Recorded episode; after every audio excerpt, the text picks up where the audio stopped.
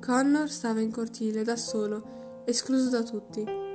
Aveva visto Lily con un gruppo di ragazze a cui lei ovviamente non piaceva, da quel che sapeva lui, ma rimaneva con loro in silenzio, pur di non stare da sola.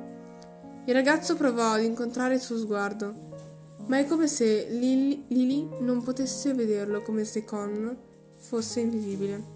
Quindi rimase da solo, lontano dagli altri ragazzi, suoi coetanei, che ridevano e scherzavano tra loro.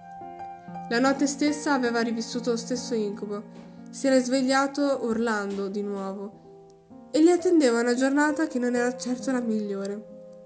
Si sedette sul letto, ma non aveva intenzione di andare di sotto, visto che era stanco.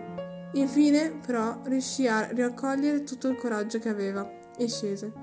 In cucina c'era suo padre, al posto della nonna. Gli disse che lei era andata a trovare sua madre, visto che stava molto molto male, e quindi più tardi anche il padre sarebbe passato dalla madre in ospedale. Invece Connor era obbligato ad andare a scuola, perché, come diceva il padre, L'ospedale non era fatto per i bambini.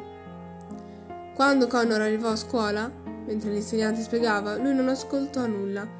Aveva la testa altrove e nessuno interessava ciò, neppure ai professori.